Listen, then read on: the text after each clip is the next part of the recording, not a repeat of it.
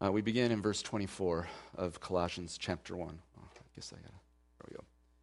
Now I rejoice in what was suffered for you, and I fill up in my flesh what is still lacking in regard to Christ's afflictions, for the sake of his body, which is the church.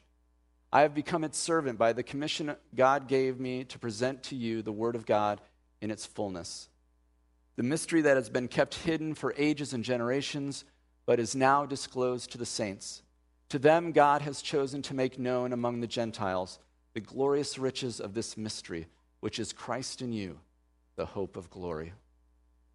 We proclaim him, admonishing and teaching everyone with all wisdom, so that we may present everyone perfect in Christ. To this end I labor, struggling with all his energy, which so powerfully works in me.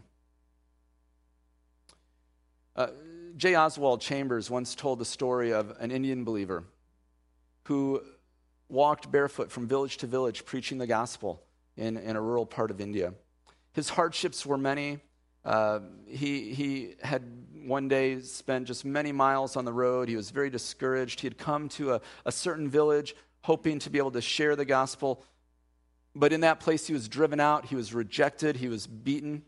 At the edge of the village, as he was, as he was leaving, he lay down under a tree, and he just he went to sleep, exhausted. When he woke up, there were all these people hovering around him. The whole town was, was just standing around him. In fact, they, they told him that they had come to hear him speak. And the headman of the village explained that, that they had come to look at him while he was sleeping. They had come to, I guess, make fun of him, maybe to heap more abuse on him. But as they looked in, they saw his blistered feet. They concluded that he must be a holy man, that they had been wrong, that it had been evil of them to reject him. And they were sorry, and they wanted to hear the message that he was willing to suffer so much to bring them. Uh, in March of two thousand three, the United States and other nations were gearing up for the Second Gulf War. And many of the missionaries who were in Jordan evacuated uh, at that time. They, they left not knowing what would happen, because the first Gulf War, things had been a little bit uh, difficult. And And yet, though some left, many of us did stay. Angie and I and our families had, were, were among those who stayed. And I remember one day, as I was as I was walking, uh, somebody came up to me.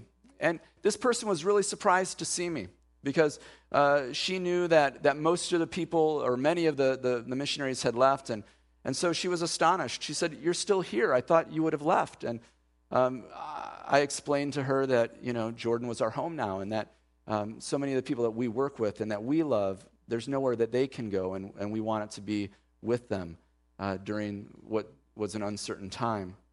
And as she spoke to me, and, and her husband was there as well, our willingness to sacrifice, to even be willing to suffer, communicated incredible love and commitment to these people.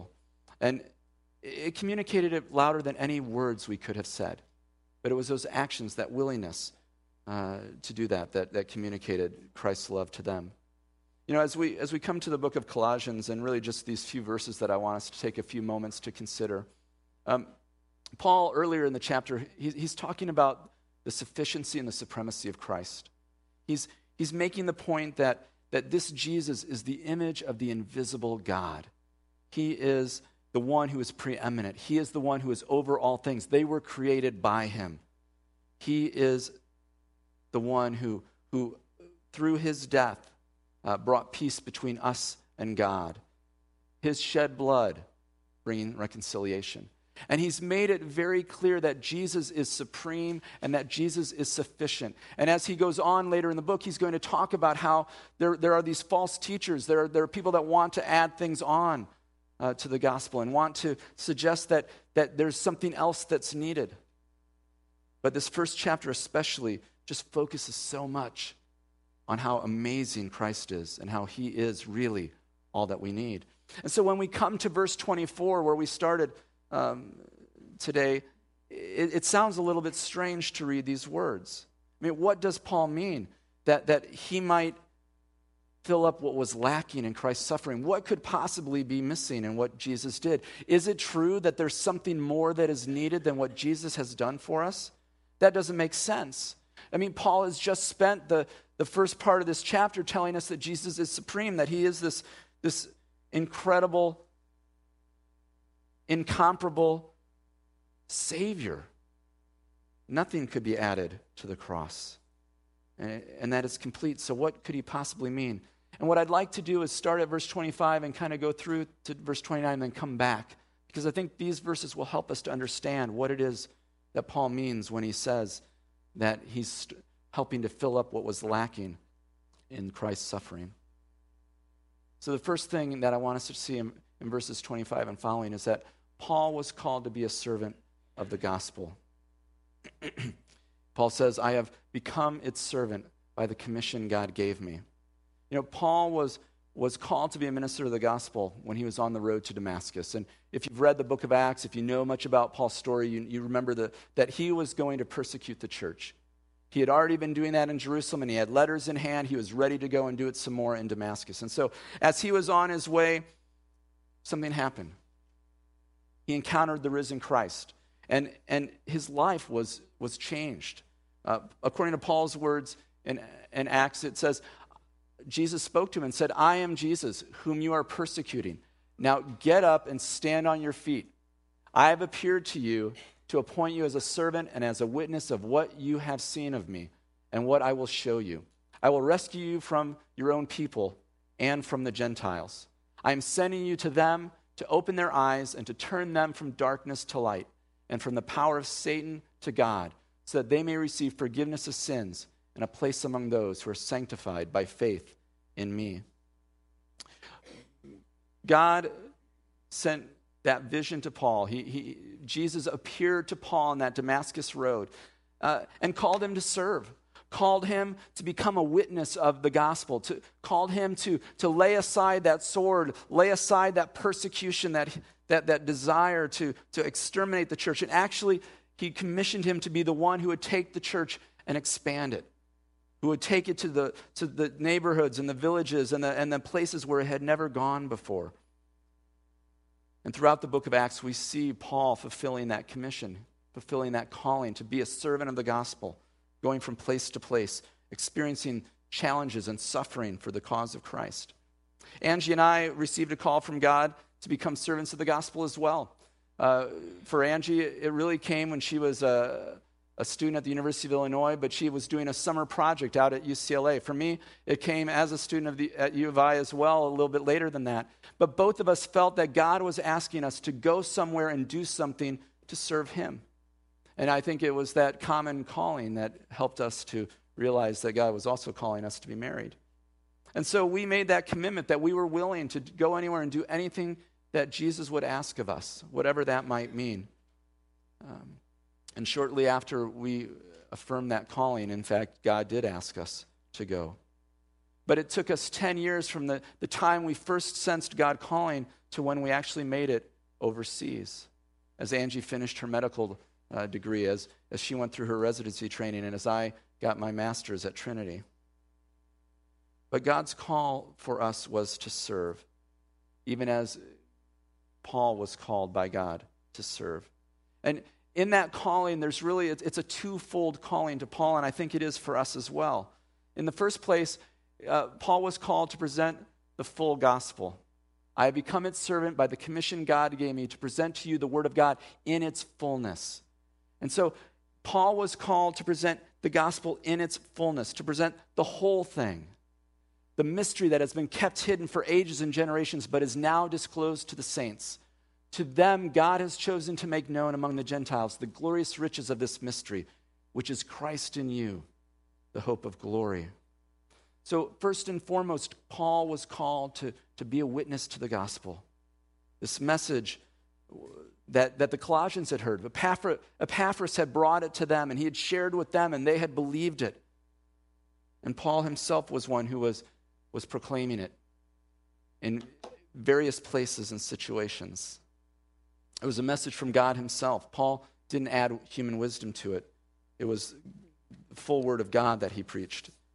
And he, and he didn't hold back. He presented it without compromise. You know, Hebrews ten, the author of Hebrews writes that the law is only a shadow of the good things that are coming, but not the realities themselves. And when we think about the Old Testament, we realize that there are hints of what God's doing all along, and yet there's this mystery. It's not fully uh, put out there. Men like Joseph and David, we know, are, are types of the Messiah, types of Christ. They, they, their lives pointed to the elements of what the Messiah would be. Um, in Genesis three fifteen, there was this promise that an offspring of Eve would crush Satan. But, but it's not explained much more than that. Isaiah nine, we read about this wonderful counselor, this everlasting Father, this Prince of Peace, this mighty God who's going to come. But there's no more details. Um, Isaiah fifty-three, we, we read about this Messiah, this suffering servant, and how he would be pierced for our transgressions. But we don't understand exactly what that means. In Jeremiah thirty-one, the Lord declares that I will put my law in their minds and write it on their hearts, and I will be their God, and they will be my people. And there's this idea that something different's coming. But it doesn't flesh out what that really means. And so there's all these shadows in the Old Testament, all these things that are pointing to something new that's coming, something better, something more immediate. But this mystery, while hinted at, is never fully disclosed. But, and Paul says it's this mystery that was kept hidden for ages and generations, and now, now Jesus has come, and it's disclosed to the saints. Now it is revealed, and now we can look, and we can see what all these shadows were pointing to. We see the reality that they were driving at. We see that, that through Jesus Christ, when we believe in him, he takes up residence by his Spirit in our hearts, in our lives. Christ in us, the hope of glory. Christ in us, the hope that there's something more than what this world, this life, has to offer. That God has chosen to turn aside his wrath. He's chosen to bring forgiveness to us. He's chosen through Jesus to transform us into his image, into Christ's image. And Christ dwells in us through his Holy Spirit, this deposit guaranteeing our inheritance until the redemption of those who are God's possession. Just before I was Uh, before I returned to, to the United States, I was sitting with an Iraqi Shiite man who has come to know Jesus. And we were studying the Bible together, and um, I mentioned in Sunday school that this particular lesson we were talking about the Trinity, which is not always an easy topic to be talking about with a Muslim because it's not something they believe in. It's not something they accept. And as we were talking about this concept of the Trinity, the, God as Father and God as, as the Son, were, were, he could accept those things. He understood those things. That God had worked in his heart to a place where that was okay. He could, he could put his mind around that. But he was having a really hard time with what is the Holy Spirit. Is the Holy Spirit a force? Is it a power? What is the Holy Spirit? And I tried to emphasize that that the Holy Spirit is God's presence in us. It's God's presence everywhere. But I realized in my Arabic, which is, is pretty good, but still not perfect, trying to communicate this concept of the Spirit of God was not an easy one for somebody who didn't have it. But I said, look, you know, you go outside and you and you feel this air in your face. What what is that? The wind. Where does it come from? I have no idea. Where does it go? Don't know. But you know when it hits you in the face. And I said, it's something like that with the Holy Spirit. You can't put your finger on it. You can't point to it. You can't see him. But you know when he's there. And it's God's presence in you, transforming you. It's the way God manifests his presence in many places around the world. And it's and I encouraged him. I said, and it's the presence of God in us through the Holy Spirit that though I'll be thousands of miles from where you are, I can be praying for you. And you can be praying for me, and it'll be as though we were right there together. Christ in us, this hope of glory, his Spirit guaranteeing the inheritance that we have. I don't know about you, but that excites me. That thrills my, my heart and my soul because I know who I am apart from Christ. I know what my life was like without him. I've seen what life can be like when we choose to do things our own way. And the hope that I have because of Christ in me is something that I get very excited about. Peter wrote in First Peter chapter one, though you have not seen him, you love him. And even though you do not see him now, you believe in him and are filled with an inexpressible and glorious joy. For you are receiving the goal of your faith, the salvation of your souls. And it's Christ in us, the hope of glory, that is moving us on, that we might receive the salvation of our souls. It's a point in time, but it's also a process that will continue until Jesus returns or calls us home. And so though this is a difficult concept, my friend, I think, finally got it. Ultimately, it's the Holy Spirit that has to open our eyes to even understand what the Holy Spirit is. It's the Holy Spirit that opens our eyes to truth and pricks our conscience and, and tells us when we've done wrong. It's Christ in us, this hope of glory. You know, Islam teaches that if you do enough works, somehow you can store up enough good so that on the day of judgment, when they weigh your good and your bad, your good will outweigh the bad and you'll be able to get into heaven. But the reality is, is that no matter how much good you've done, you can never know you've done enough for sure. And so Muslims live with this nagging doubt that they can ever be good enough for God. They never know. In fact, if they're honest, they'll tell you they don't even know if Muhammad made it to heaven or not, because they just don't know what the standard is. And God is different in Islam, because even if you've done enough good, even if your good outweighs your bad, but maybe God doesn't like the shirt you're wearing that day, or maybe he doesn't think that you're from the right place, he can still say, I don't want you. And there's no concept of a, of a loving God, a forgiving God. And so this is our message. This is what we are seeking to reach out and to share, that no matter how hard we try, we can never be good enough for God. But it's what Jesus has done. It's Christ in us that brings us the hope that when all is said and done, when the day of judgment comes, we will be able to stand, not because of our merit, but because of Jesus. That through faith, the Holy Spirit lives in us, and he's making us new to be more like Jesus. So that's that first commission that Paul received, and I believe it's the first commission God has given us, and I think it's a, what God has called you to be as well, and that is to be witnesses of the full message of the gospel of Jesus Christ. But the second one, Paul was called to present believers to Christ, to present believers perfect in Christ. So it wasn't enough just to share the gospel, but he then had that second calling to disciple. He says, we proclaim him, admonishing and teaching everyone with all wisdom, so that we may present everyone perfect in Christ. To this end I labor, struggling with all his energy, which is so powerfully works in me. This is also a part of our ministry in Jordan. It's not enough to see people come to faith in Jesus Christ, though that is a great thing. But we want to see them grow and mature in their faith so that, in a sense, we can present them perfect in Christ, so that we can present them mature and Christ-like on the day when they're called home. And as they grow and as they learn and as they are transformed, then they can be sharing the good news of Jesus with others. You know, Paul knew that it wasn't enough that we believe certain truths. We needed to be transformed by them.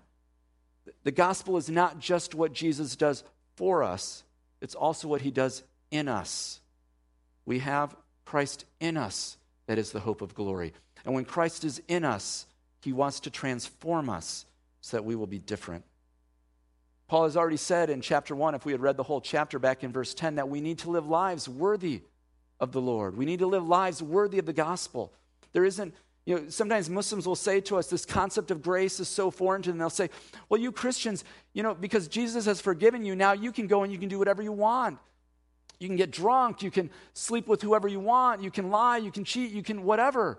Because, oh, well, I've been forgiven, all my future sins. And I say, any Christian who does that does not have Christ in him. He doesn't understand what being a follower of Jesus is really all about. Because when Jesus is in us, we don't want to do those things, because we're being transformed into the image of Jesus. And our hearts increasingly want to be like Jesus.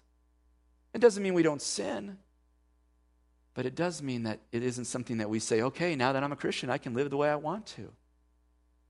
What it says is I can live the way I want to, but the way I want to is to be like Jesus. And we have that freedom because of Christ in us, the hope of glory.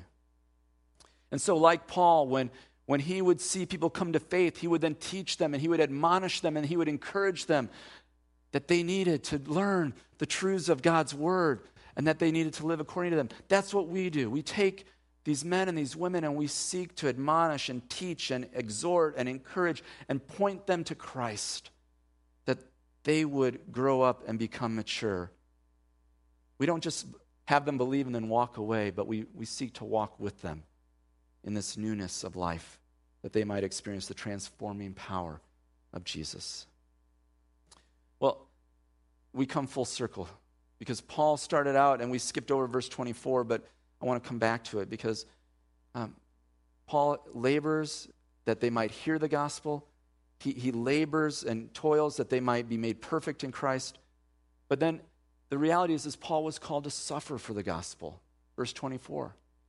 Uh, Now I rejoice in what was suffered for you, and I fill up in my flesh what is still lacking in regard to Christ's afflictions for the sake of his body, which is the church. Now, I want to say, first of all, that I believe Paul affirms that Christ's work was sufficient. Paul is not saying that something is missing, and he's adding to what Christ did. And if we had time and we could go back and we could look at all of chapter one, we would learn, again, that it is absolutely certain that, that Christ has... what he has done has qualified anyone who believes in him to share in, in the inheritance that is ours as saints in the kingdom of light. We see that we have been redeemed. We see that we have been forgiven. We see that we have been reconciled. There is nothing lacking in that. We see that Jesus is supreme. We see that he is sufficient. Paul knew that what Jesus did was plenty. It was all that we need. There's nothing to be added to it. So when he's saying that he fills up in his flesh what is still lacking in regard to Christ's sufferings, he must mean something else. And I think what he means is that Paul's suffering was connected to Christ's suffering. The two were connected to one another. When Paul met Jesus on that Damascus road, he learned two important things about God's plan for him. One was that, well, let's read it. As he neared Damascus on his journey, suddenly a flash of light from heaven flashed around him. He fell to the ground and heard a voice saying, "Saul, Saul, why do you persecute me?" When Paul was persecuting Christians, he was persecuting Christ. So there's the sufferings that we go through as believers are connected to Jesus. The second thing that Paul learned is this. The Lord said to Ananias, "Go, this man is my chosen instrument to carry my name before the Gentiles and their kings, and before the people of Israel. I will show him how much he must suffer for my name." And so Paul realized, and he learned through Ananias, that he would suffer for Jesus, that the suffering that believers have is connected to Christ. And so Paul was persecuting Jesus, not just these people, but also that Paul was going to suffer himself. And Jesus himself said, "Remember the words I spoke to you, no servant is greater than his master. If they persecuted me, they will persecute you also." Now, I think sometimes we take solace in the fact that we live in the United States, or we live in some nice Western country, and this applies to those missionaries who go to Jordan. This applies to those folks that are over in China, maybe in India, but thankfully we don't have to worry about suffering. But if we're honest, many of you know what it is to suffer for the sake of Jesus. Many of you know what it's like to be discriminated against or made fun of or thought less of because you chose to follow Jesus. We will suffer if we're going to follow Christ. At some point, it sometimes comes from our family. They hurl those insults in our face. You call yourself a Christian and then you do that? Sometimes it comes from our coworkers. I know what you're really like. Sometimes it comes from people we hardly even know. Paul was called to suffer, and his suffering was connected to Christ. And the reality is, is as long as there are believers in Jesus Christ on this earth, until Jesus comes back, we will suffer. And in that sense, the suffering of Jesus isn't yet complete. Not because he needs to die on the cross again, but because we will suffer for him, and thus he is suffering until he returns. And so as we serve and as we are willing to give up everything that he might ask us to give up, then we are joining with Paul in, in fulfilling this calling that God has made. You know, I believe this morning that you have these same two callings in your life. that God has called you to be a witness for the good news of Jesus Christ, to, to share the gospel in its fullness, and then to take those who come to faith and to help them to grow in that. Now, you may not have been walking or driving on the road from Chillicothe to Peoria and saw a blinding light and, and God told you this. But if you've read Matthew twenty-eight, you've seen the Great Commission. Go and make disciples of all nations, baptizing them in the name of the Father and the Son, teaching them to obey everything I've commanded, and the promise that he will be with us. And that command is to us every bit as much as it was to Paul. It's, it's my calling in life. It's what God has asked me to leave North America and go to Jordan to do. And so as we finish this, this morning, my question to you is, what are you doing to fulfill the calling that God has put in your life? What are you doing where you are to reach out and to, to be a witness for Jesus Christ? Are you thinking intentionally about stories you can tell, about questions you can ask, about things you can share? I, I often share with taxi drivers and English students and people that I meet what I've read in the Bible that morning. Sometimes I ask them what they think about it. It can be a very interesting conversation. Right before I left to come back to uh, the States, I had breakfast with a young man named Luke who goes to a, an American university in uh, North Carolina. He was in the youth group, and I actually taught Bible at, at a high school, and he was one of my students for a while. And, and as we were talking, I asked him to share with me what he, how things were going spiritually for him. And he said, you know, he, he just finished his second year. I hadn't seen him for two years. He said, you know, during my sophomore year, we decided in our campus ministry that we weren't going to do big events and have people come and through the big events tell them about Jesus. We decided we were going to join clubs, go be a part of those clubs, and build relationships with people and share Christ. I said, well, that's, that's a great idea. What club did you join? Luke said, well, I went on the on the, the day where they had all the, the booze out, and the only one that nobody was going to was the pagan club. So I joined the pagan club. He said, it was amazing to sit there and to listen. They would bring in these, these pagans from all around, uh, the, I, I don't even remember what city it was, but town, and they would share these things. And he said, Rick, these are people that are just, they're searching. They didn't really know that they believed this or didn't believe this, but they were pretty sure they didn't want anything to do with Christianity. And he said, I got to be their friend. I got to learn what they thought, think. I got to share with them what I believe. And at the end of the, the year, I said to them, because they'd had all these different people come in, I said, do you think I could share? And they said, sure. He'd earned their, their trust. And he said, and he said, Rick, you know, when we were done with our meeting, guess who was the next group that came in? Well, it was a, a famous Christian group. And he said, you should have seen the looks they gave us, the, the hatred in their eyes. And there was another one down the hall, and they would just stand there, and they would sh- stare at us as we went in and out. No love of Jesus coming from those, those faces. And he said, and, and I, they knew I was a believer, and, I st- and they didn't even love me with their faces. But he said, when he when he gathered them and he shared, he started out with the stereotypes, all the things that, that he knew they believed that weren't true about Christianity, and all these different things, and he unpacked it. And then he said, now, after I've shared all this stuff, you're probably wondering, why am I a Christian? And they're like, yeah, we are. But through his involvement in the pagan club, there was one guy in particular that was involved in Satanism, who had come to him because he didn't know where else to turn, and he asked Luke for help. And Luke shared with him from the Bible and invited him to study the Bible. And first day they got together to study, five guys showed up. All five have come to know the Lord. But it was because he was willing to think outside the box, to go to a place where these folks were, to love them, and to share Christ. He was a bold witness. He didn't hold anything back. And now he's in the process of building into them and discipling them that they might grow in their faith. Luke sacrificed for Jesus, and he suffered, not at the hands of the pagans. He suffered a little bit at the hands of the Christians, and sometimes that's where it comes from. But what is God asking you to do this morning in your context?